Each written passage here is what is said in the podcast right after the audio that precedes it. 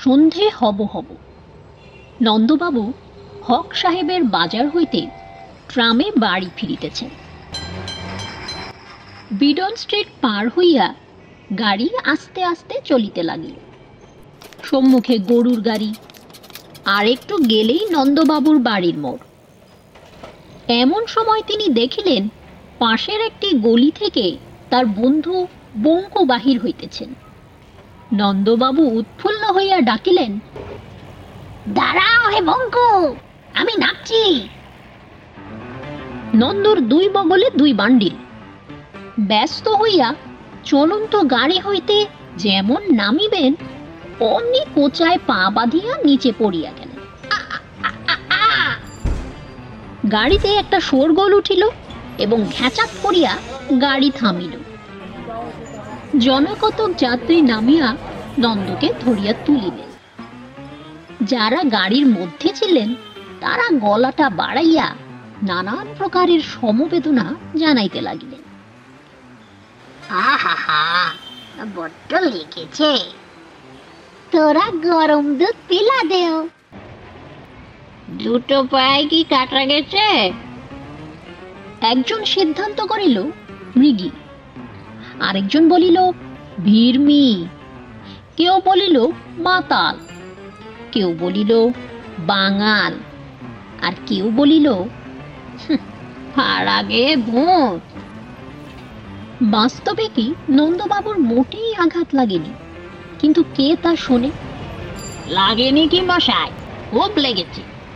দু মাসের ধাক্কা ও বাড়ি গিয়ে টের পাবেন নন্দ বারবার করজোরে নিবেদন করিলেন যে প্রকৃতই কিছু মাত্র চোট লাগে নাই তার। একজন বৃদ্ধ ভদ্রলোক বলিলেন ভালো করলে মন্দ হয়। স্পষ্ট দেখলুম লেগেছে, তবু বলে লাগেনি। এমন সময় বঙ্কুবাবু আসিয়া পড়ায়, নন্দবাবু পরিত্রাণ পাইলেন। মনক্ষুণ্ণ যাত্রীগণ সহ ট্রাম গাড়িও ছাড়িয়া গেল। বঙ্কু বলিলেন মাথাটা হঠাৎ ঘুরে গিয়েছিল নাকি? যা হোক বাড়ির পরটুকু আর হেঁটে গিয়ে কাজ নেই। রিক্সা রিক্সা! রিক্সা নন্দবাবুকে আস্তে আস্তে লইয়া গেল। বঙ্কু পেছনে হাঁটিয়া চলিলেন। নন্দবাবুর বয়স চল্লিশ, শ্যামবর্ণ।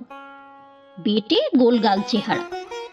তাহার পিতা একমাত্র সন্তান নন্দর জন্যে কলিকাতায় একটা বড় বাড়ি, বিস্তর আসবাব এবং মস্ত একগোছা কোম্পানির কাগজ রাখিয়া যায়। নন্দর বিবাহ অল্প বয়সেই হইয়াছিল। কিন্তু এক বৎসর পরেই তিনি বিপত্নিক হন। এবং তারপর আর বিবাহ করেন নাই।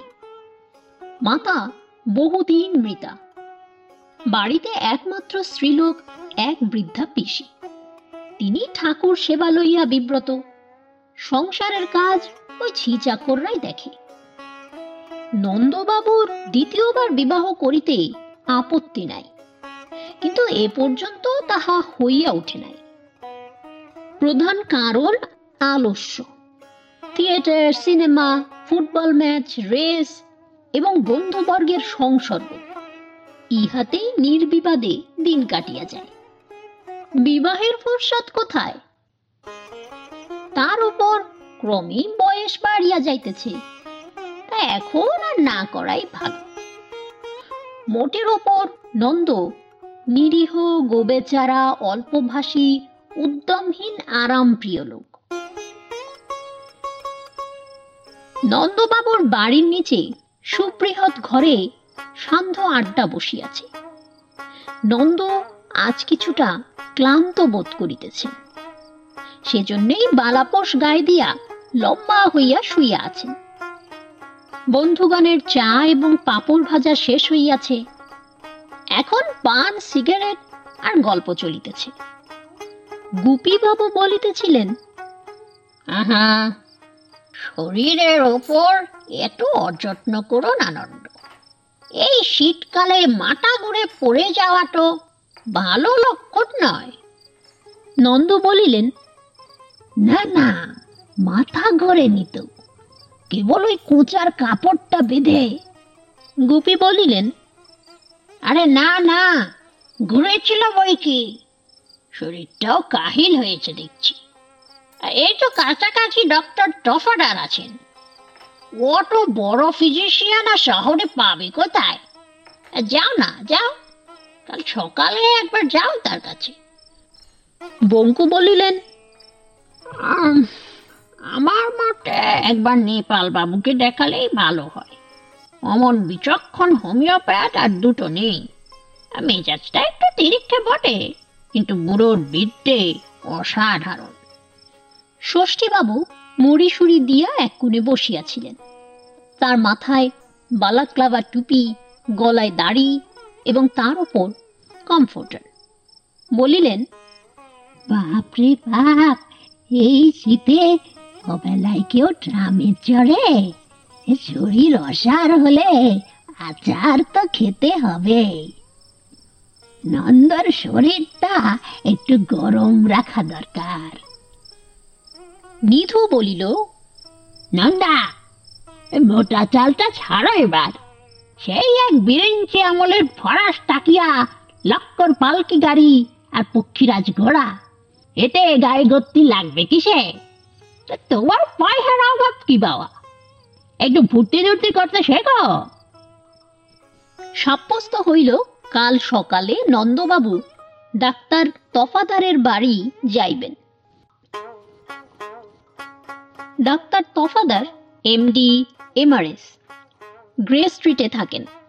প্রকাণ্ড বাড়ি, দুখানা মোটর, একটা ল্যান্ড, খুব পশার রোগীরা ডাকিয়া সহজে পায় না। দেড় ঘণ্টা পাশের কামরায় অপেক্ষা করার পর নন্দবাবুর ডাক পড়িল। ডাক্তার সাহেবের ঘরে গিয়া দেখিলেন, এখনও একটি রোগীর পরীক্ষা চলিতেছে। একজন স্থূলকায় মারোয়ারি নগ্ন গাত্রে দাঁড়াইয়া আছে। ডাক্তার ফিতা দিয়া তাহার ভুঁড়ির পরিধি মাপিয়া বলিলেন বাস সওয়া ইঞ্চি বার গয়া। রোগী খুশি হইয়া বলিলেন নফস তো দেখিয়ে। ডাক্তার রোগীর মণিবন্ধে নারীর ওপর একটা মোটর কারের স্পার্কিং প্লাগ ঠেকাইয়া বলিলেন हाँ, हा, हा, बहुत मजे से चल रहा हा, हा। রোগী বলিল जबान तो देखिए রোগী হাঁ করিল ডাক্তার ঘরের অপর দিকে দাঁড়াইয়া একটা অপেরা গ্লাস দ্বারা তাহার জিভ দেখিয়া বলিলেন हाँ थोड़ी सी कसर है कल फिर आना রোগী চলিয়া গেলে তফাদার নন্দর দিকে চাহিয়া বলিলেন নন্দ বলিলেন আগে বড্ড বিপদে পড়ে আপনার কাছে এসেছি। কাল হঠাৎ ওই ট্রাম থেকে পড়ে গিয়ে কম্পাউন্ড ফ্র্যাকচার হাড় ভেঙেছে। নন্দবাবু আনুপূর্বিক তার অবস্থার কথা বর্ণনা করিলেন। বেদনা নাই জ্বর হয় না। পেটের অসুখ সর্দি হাঁপানি কিচ্ছু নাই। ক্ষুধা কাল হইতে একটু কমিয়াছে আর রাতে দুঃস্বপ্ন দেখিয়াছেন। মনে বড় আতঙ্ক। ডাক্তার তাহার বুক পেট মাথা হাত পা নাড়ি সব পরীক্ষা করিয়া বলিলেন জিভ দেখে? নন্দবাবু জীব বাহির করিলেন। ডাক্তার ক্ষণকাল মুখ বাঁকাইয়া কলম ধরিলেন। প্রেসক্রিপশন লেখা শেষ হইলে নন্দর দিকে চাহিয়া বলিলেন আপনি এখন জিভটা টেনে নিতে পারেন। এই ওষুধ রোজ তিনবার খাবেন। নন্দ বলিলেন কি কীরকম বুঝলেন? ভেরি ব্যাড নন্দ সভয় বলিলেন কি কি হয়েছে? তফাদার বলিলেন, আরও দিন কতক ওয়াচ না করলে ঠিক বলা যাবে না। তবে সন্দেহ করছে cerebral tumour with strangulated ganglia trephine করে মাথার খুলি ফুটো করে অস্ত্র করতে হবে আর ঘাটটা চিরে নার্ভের জট ছাড়াতে হবে। শর্ট সার্কিট হয়ে গেছে। নন্দু বলিলেন বাঁচবো তো? আহা দমে যাবেন না, তাহলে সারাতে পারব না। সাত দিন পর ফের আসবেন। আহ, ভাত, ডাল, বড় একটা খাবেন না? Egg flip bone marrow soup chicken stew এইসব। বিকেলে একটু বার্গেন্ডি খেতে পারেন? বরফ জল, খুব খাবেন। হ্যাঁ বত্রিশ টাকা। থ্যাংক ইউ নন্দবাবু কম্পিত পদে প্রস্থান করিলেন। সন্ধেবেলা বঙ্কুবাবু বলিলেন, আরে, তখনই আমি বলেছিলাম ওই বেটার কাছে যেও না। বেটা মেরোর পেটে হাত বুলিয়ে খায়। এহ, খুলির ওপর টোরপন চালাবেন। ষষ্ঠীবাবু বলিলেন আমাদের পাড়ার ওই তারিণী কবিরাজকে দেখালে হয় না?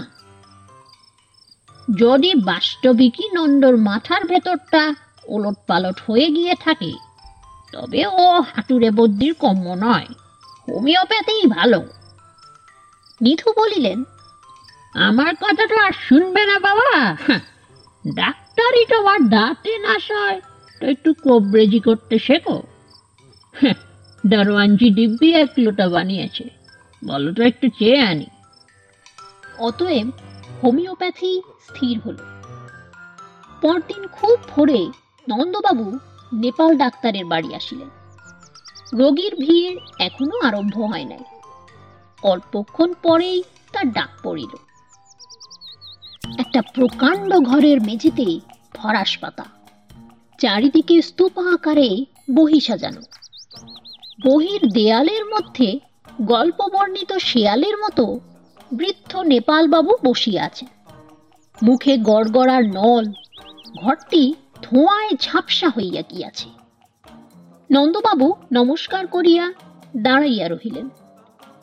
নেপাল ডাক্তার কটমট দৃষ্টিতে চাহিয়া বলিলেন বসবার জায়গা আছে। নন্দ বসিলেন। নেপাল বলিলেন শ্বাস উঠেছে। নন্দ বলিলেন, আগে রোগীর শেষ অবস্থা না হইলে তো আর আমায় ডাকা হয় না? তাই জিজ্ঞেস করছি। নন্দ সবিনয়ে জানাইলেন, তিনিই রোগী। অ্যালোপের ডাকাত বেটারা ছেড়ে দিলে যে বড়। তোমার হয়েছে কি? নন্দবাবু তার ইতিবৃত্ত বর্ণনা করিলেন টফাডার কি বলছে? বললেন আমার মাথায় টিউমার আছে। টফাডারের মাথায় কি আছে জানো? গোবর। টুপির ভেতর শিং জুতোর ভেতর খুর আর ওই পাতলুনের ভেতর লেজ। খিদে হয়? আগে দুদিন থেকে একেবারেই হয় না। ঘুম হয়? না। মাথা ধরে? কাল সন্ধেবেলা ধরেছিল। বাড়ি আ- আগে হ্যাঁ না ডান্ডি আ- আগে হ্যাঁ হ্যাঁ ঠিক করে বলো আগে ঠিক মাঝখানে পেট কামড়ায় আগে সেদিন কামড়েছিল ওই নিধে কাবলি মোটর ভাজা এনেছিল তাই খেয়ে পেট কামড়ায় না মোচড় দেয় তাই বলো নন্দ বিব্রত হইয়া বলিলেন "আ- আ- আগে হাঁচড় পাচড় করে আর কি। ডাক্তার কয়েকটি মোটা মোটা বহি দেখিলেন। তারপর অনেকক্ষণ চিন্তা করিয়া বলিলেন একটা ওষুধ দিচ্ছি, নিয়ে যাও। আগে শরীর থেকে ওই অ্যালোপ্যাথিক বিষ তাড়াতে হবে।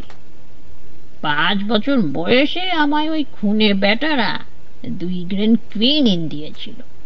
এখনও বিকেলে মাথাটা টিপ টিপ করে। সাত দিন পর এসো, তখন আসল চিকিৎসা শুরু করব। নন্দ বলিলেন, আগে ব্যারামটা কি আন্দাজ করছেন? ডাক্তার ভ্রুকুটি করিয়া বলিলেন, তা জেনে তোমার চারটা হাত বেরোবে নাকি হ্যাঁ? যদি বলি, তোমার পেটে ডিফারেন্সিয়াল ক্যালকুলাস হয়েছে, কিছু বুঝবে? দুবেলা রুটি, মাছ, মাংস বারণ। শুধু মুগের ডালের জুস। স্নান বন্ধ। গরম জল একটু খেতে পারো, তবে তামাক খাবে না। ধোঁয়া লাগলে ওষুধের গুণ হবে না। ভাবছ আমার আলমারির ওষুধ নষ্ট হয়ে গেছে? সেই ভয় নেই। আমার তামাকে সালফার থার্টি মেশানো থাকে। ফি কত তাও বলে দিতে হবে নাকি? দেখছ না দেওয়ালে নোটিশ লটকানো রয়েছে? বত্রিশ টাকা। আর ওষুধের দাম চার টাকা। নন্দবাবু টাকা দিয়া বিদায় লইলেন। সন্ধেবেলায় নিধু বলিল কেন বাবা ওই কাঁচা পয়সা নষ্ট করছ? হ্যাঁ? থাকলে পাঁচ রাত বক্সে বসে থিয়েটার দেখা চলত। ও নেবাল বুড়া মস্ত ঘুঘু বাবা নন্দাটাকে ভালো মানুষ পেয়ে একেবারে জেরা করে ঠ করে দিয়েছে। কত আমার পাল্লায় বাঁচাটান হ্যাঁ, কত বড় হোমিওপ্যাথ ডেকে নিতুম এক চুমুকে তার আলমারি শুদ্ধ সাবড়ে না দিতে পারি তো আমার নাক কেটে দিও। গুপি বলল আজ আপিসে শুনেছিলুম কে একজন বড় হাকিম ফারাক্কাবাদ থেকে এখানে এসছে। খুব নাম ডাক। রাজা মহারাজারা সব চিকিৎসা করাচ্ছে। একবার দেখালে হয় না? ষষ্ঠী বলল বলো এই শীতে হাকিমি ওষুধ। বা শরবত খাইয়েই মারবে। তার চেয়ে তারিণী কবরেজি ভালো। অতঃপর কবিরাজি চিকিৎসায় সাব্যস্ত হইল। পরদিন সকালে নন্দবাবু তারিণী কবিরাজের বাড়িতে উপস্থিত হইলেন। কবিরাজ মহাশয়ের বয়স ষাট, ক্ষীণ শরীর দাড়ি গপ সব কামানো। তেল মাখিয়া, আট হাতে ধুতি পরিয়া, একটি চেয়ারের ওপর উবু হইয়া বসিয়া তামাক খাইতেছেন। এই অবস্থাতেই উনি প্রত্যহ রোগী দেখেন। ঘরে একটি তক্তপোষ তাহার ওপর তেল ছিটে পাটি এবং কয়েকটি মলিন তাকিয়া। দেওয়ালের কোলে দুটি ঔষধের আলমারি। নন্দবাবু নমস্কার করিয়া তক্তপোষে বসিলে কবিরাজ জিজ্ঞাসা করিলেন তা বাবুর কণ্ঠে আসা হচ্ছে? নন্দবাবু নিজের নাম ঠিকানা জানাইলেন। রোগীর প্রেমটা কি? নন্দবাবু জানাইলেন তিনিই রোগী। এবং সমস্ত ইতিহাস বিবৃত করিলেন। মাথার খুলি ছেদা করে দিয়েছে নাকি? আগে না নেপাল বাবু বললেন পাথরে, তাই আর মাথায় অস্তর করায়নি। নেপাল, সে আবার কেডা? জানেন না চোর বাগানের নেপাল চন্দ্র রায় এমবি এফটিএস মস্ত হোমিওপ্যাথ। ও নেপলা আ, তাই সেটা আবার ডাক্তার হলো কবে? বলি পাড়ায় এমন বিচক্ষণ থাকতে ছেলে ছোকরার কাছে যাও কেন? আগে ওই বন্ধু বান্ধবেরা বললে ডাক্তারের মতটা আগে নেওয়া দরকার। এই আর কি যদি অস্ত্র চিকিৎসা করতে হয়। হুম তা জন্তি বাবুরই চেন? ওই খুলনের উকিল জন্তি বাবু নন্দ ঘাড় নাড়িলেন তার মামার হয় উরুস্তম্ভ। এই সিভিল সার্জনে পা কাটলে। তিন দিন অচৈতন্য জ্ঞান হলি পর কইলেন আমার ট্যাঙ্ক কই? ডাকো তারে নিশান দিলাম ঠুকে একদলা চেবন ব্রাশ। তারপর কি হলো কও দেখি। আবার পা গজিয়েছে বুঝি? ওরে ওরে, ও ক্যাবলা। দেখ দেখ, বিড়েলে সবটা ছাগল আত্মকৃত খেয়ে গেল। বলিতে বলিতেই কবিরাজ মহাশয় পাশের ঘরে ছুটিলেন। একটু পরেই ফিরিয়া আসিয়া যথাস্থানে বসিয়া বলিলেন, দেও, নারীটা একবার দেখি। হ, যা ভাবছিলাম তাই। বাড়ি বেমো হয়েছিল কখনো? আগে, অনেকদিন আগে টাইফয়েড হয়েছিল। ঠিক টাউরেছি পাঁচ বছর আগে। তা প্রায় সাড়ে সাত বছর হলো। ও একই কথা। পাঁচ দেড়া সাড়ে সাত। প্রাতিকালে বমি হয়। আগে না। হয় হয়, জানতে পারো না। নিদ্রা হয়। তা ভালো হয় না। হবেই না তো। উর্দু হয়েছে কি না দাঁত কন কন করে। আগে না, করে করে জানতে পারো না। যা হোক, তুমি চিন্তা করনি বাবা। আরাম হয়ে যাবানি, আমি ওষুধ দিচ্ছি। কবিরাজ মহাশয় আলমারি হইতে একটা শিশি বাহির করিলেন। এবং তাহার মধ্যস্থিত বড়ির উদ্দেশ্যে বলিলেন, লাফাস নে লাফাস নে, থাম থাম। আমার আবার সব জীবন্ত ওষুধ ডাকলি ডাক শুনে, বুঝেছ? এই বড়ি সকাল সন্ধি একটা করে খাবা, আবার তিন দিন পরে আসবা, বুঝছ? আগে হ্যাঁ চাই বুঝেছ। অনুপান দিতে হবে না। ট্যাবা, লেবুর রস, মধুর সাথে মারি খাবা। ভাত খাবা না। ওল সিদ্ধ, কচু সিদ্ধ, এইসব খাবা। নুন ছুবে না। মাগুর মাছের ঝোল একটু চেনি দিয়ে রাতে খাতে পারো। গরম জল ঠান্ডা করে খাবা। আগে এই ব্যারামটা কি? যারে কয় উদুরি শ্লেষ্মাও কইতে পারো। নন্দবাবু কবিরাজের দর্শনী ও ঔষধের মূল্য দিয়া বিমর্ষ চিত্তে বিদায় নিলেন। নিধু বলিল কি দাদা কবরাজের স্বাদ মিটল? গুপি বলিল না এসব বাজে চিকিৎসার কাজ নয়। কোথাও চেঞ্জে চলো। বঙ্কু বলিল, এ, আমি বলি কি, নন্দ বেঠা করে ঘরে পরিবার আনুক। এরকম ডামরা হয়ে থাকা কিছু নয়। নন্দ চি চি স্বরে বলিলেন, আর পরিবার কোন দিন আছি কোন দিন নেই। এই বয়সে একটা কচি বউ এনে মিথ্যে জঞ্জাল জোটানো। নিধু বলিল নন্ডা তুমি একটা মরর কেন মাই? দুদিন হাওয়া খেলেই একেবারে চাঙ্গা হয়ে উঠবে। সেভেন সিটার হাটসান সেটের গলায় আমরা তো পাঁচজন আছি। ষষ্ঠী বলিল, তা যদি বললে, তবে আমার মতে মোটর কারও যা। পরিবারও তাই। ঘরে আনা সোজা, কিন্তু মেরামতি খরচ জোগাতে প্রাণান্ত।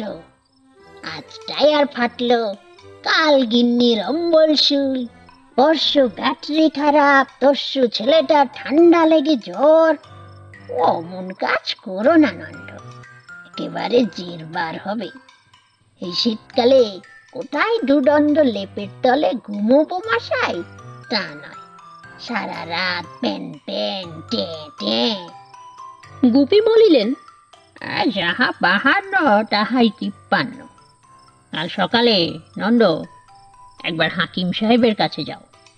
তারপর যা হয় করা যাবে। নন্দবাবু অগত্যা রাজি হইলেন।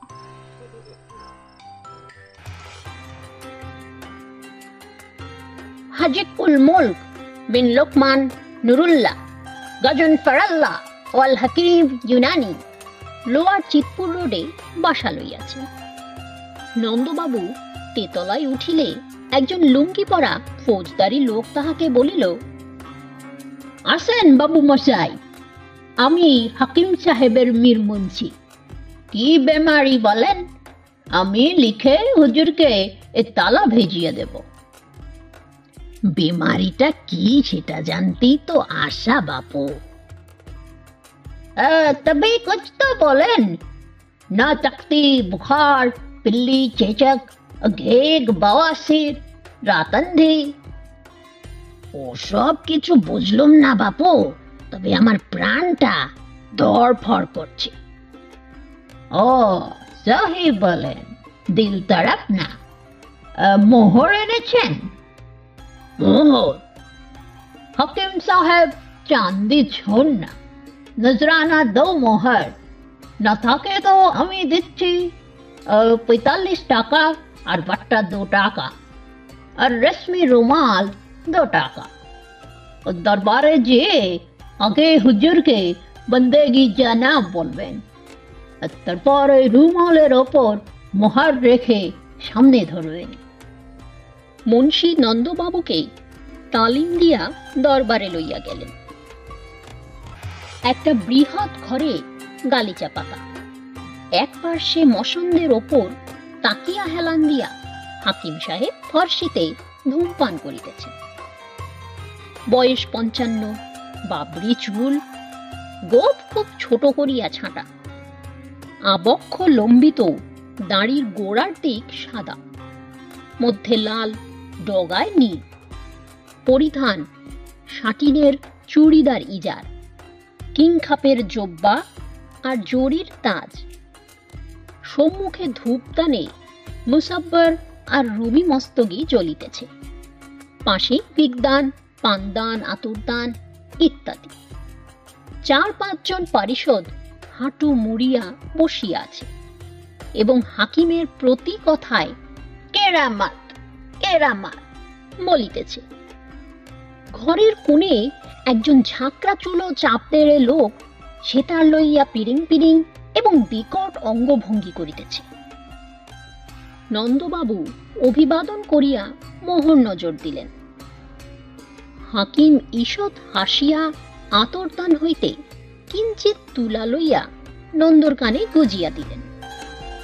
মুন্সী বলিল আপনি বাংলায় বাতচিত বলেন আমি হুজুরকে সমঝিয়ে দেব নন্দবাবুর ইতিবৃত্ত শেষ হইলে হাকিম ঋষভ কণ্ঠে বলিলেন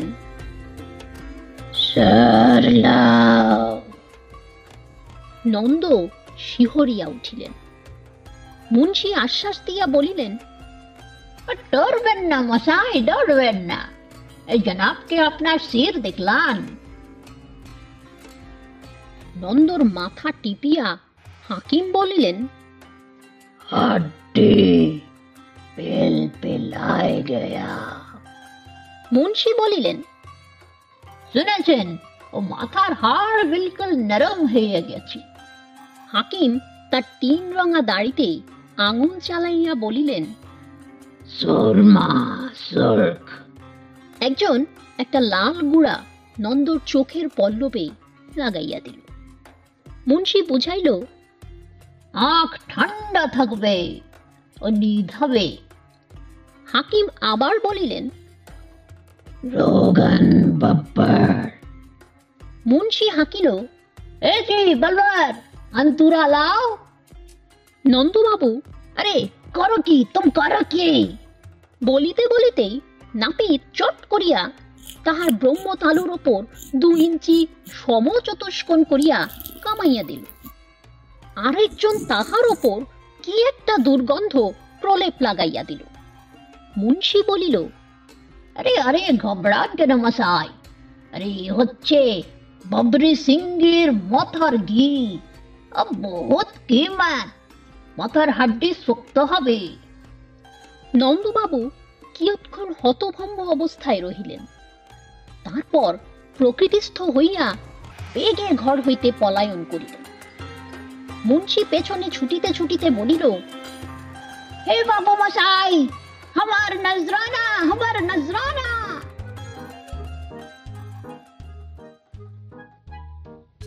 সন্ধেকালে বন্ধুগণ আসিয়া দেখিলেন, বৈঠকখানার দরজা বন্ধ।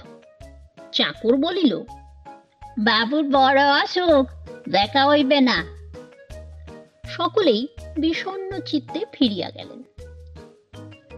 সারা রাত বিছানায় ছটফট করিয়া ভোর চারটের সময় নন্দবাবু ভীষণ প্রতিজ্ঞা করিলেন যে আর বন্ধুগণের পরামর্শ শুনিবেন না।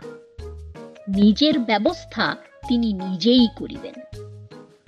বেলা আটটার সময় নন্দ বাড়ি হইতে বাহির হইলেন এবং বড় রাস্তার ট্যাক্সি ধরিয়া বলিলেন সিধা, চলো।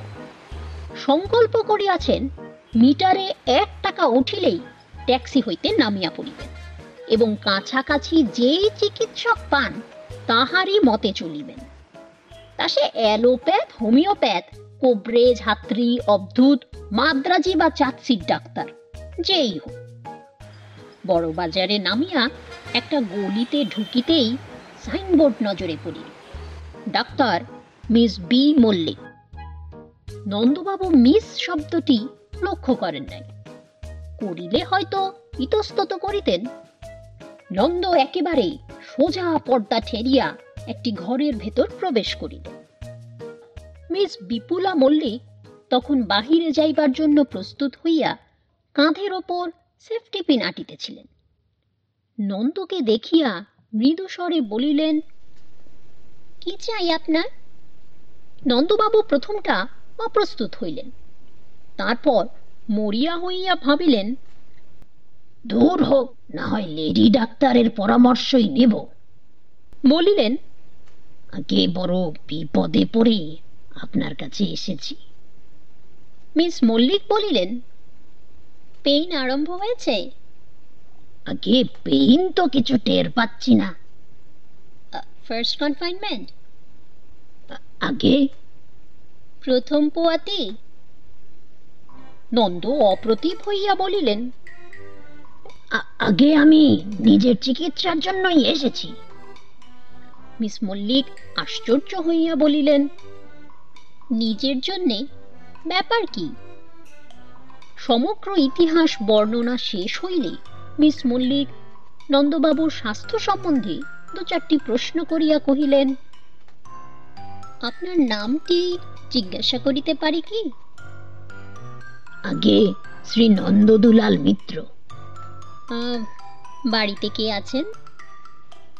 নন্দ জানাইলেন তিনি বহুদিন বিপত্নী বাড়িতে এক বৃদ্ধা পিসি ছাড়া আর কেউ নাই। কাজকর্ম কি করা হয়? আগে তা কিছু করা হয় না ওই পৈতৃক সম্পত্তি আছে। মোটর কার আছে? নেই, তবে কেনবার ইচ্ছে আছে। মিস মল্লিক আরও নানা প্রকার প্রশ্ন করিয়া কিছুক্ষণ ঠোঁটে হাত দিয়া চিন্তা করিলেন। তারপর ধীরে ধীরে বামে আর দক্ষিণে ঘাড় নাড়িলেন। হুম হুম। নন্দ ব্যাকুল হইয়া বলিলেন দোহাই দোহাই আপনার। সত্যি করে বলুন আমার কি হয়েছে। টিউমার না পাতুরি না উদ্রি না কালাজ্বর না হাইড্রোফোবিয়া মিস মল্লিক হাসিয়া বলিলেন কেন আপনি ভাবছেন? ওসব কিছুই হয়নি। আপনার শুধু একজন অভিভাবক দরকার। নন্দু অধিকতর কাঁতর কণ্ঠে বলিলেন তবে কি আমি পাগল হয়েছি?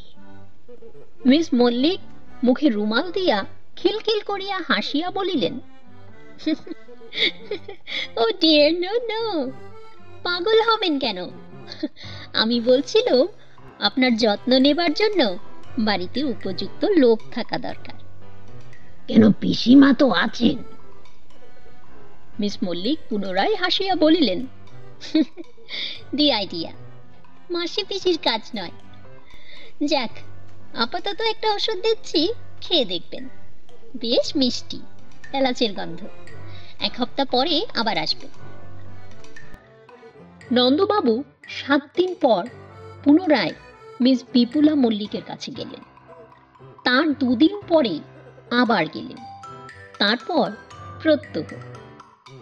তারপর একদিন নন্দবাবু পিসিমাকে কাশিধামে রওনা করাইয়া দিয়া মস্ত বাজার করিলেন।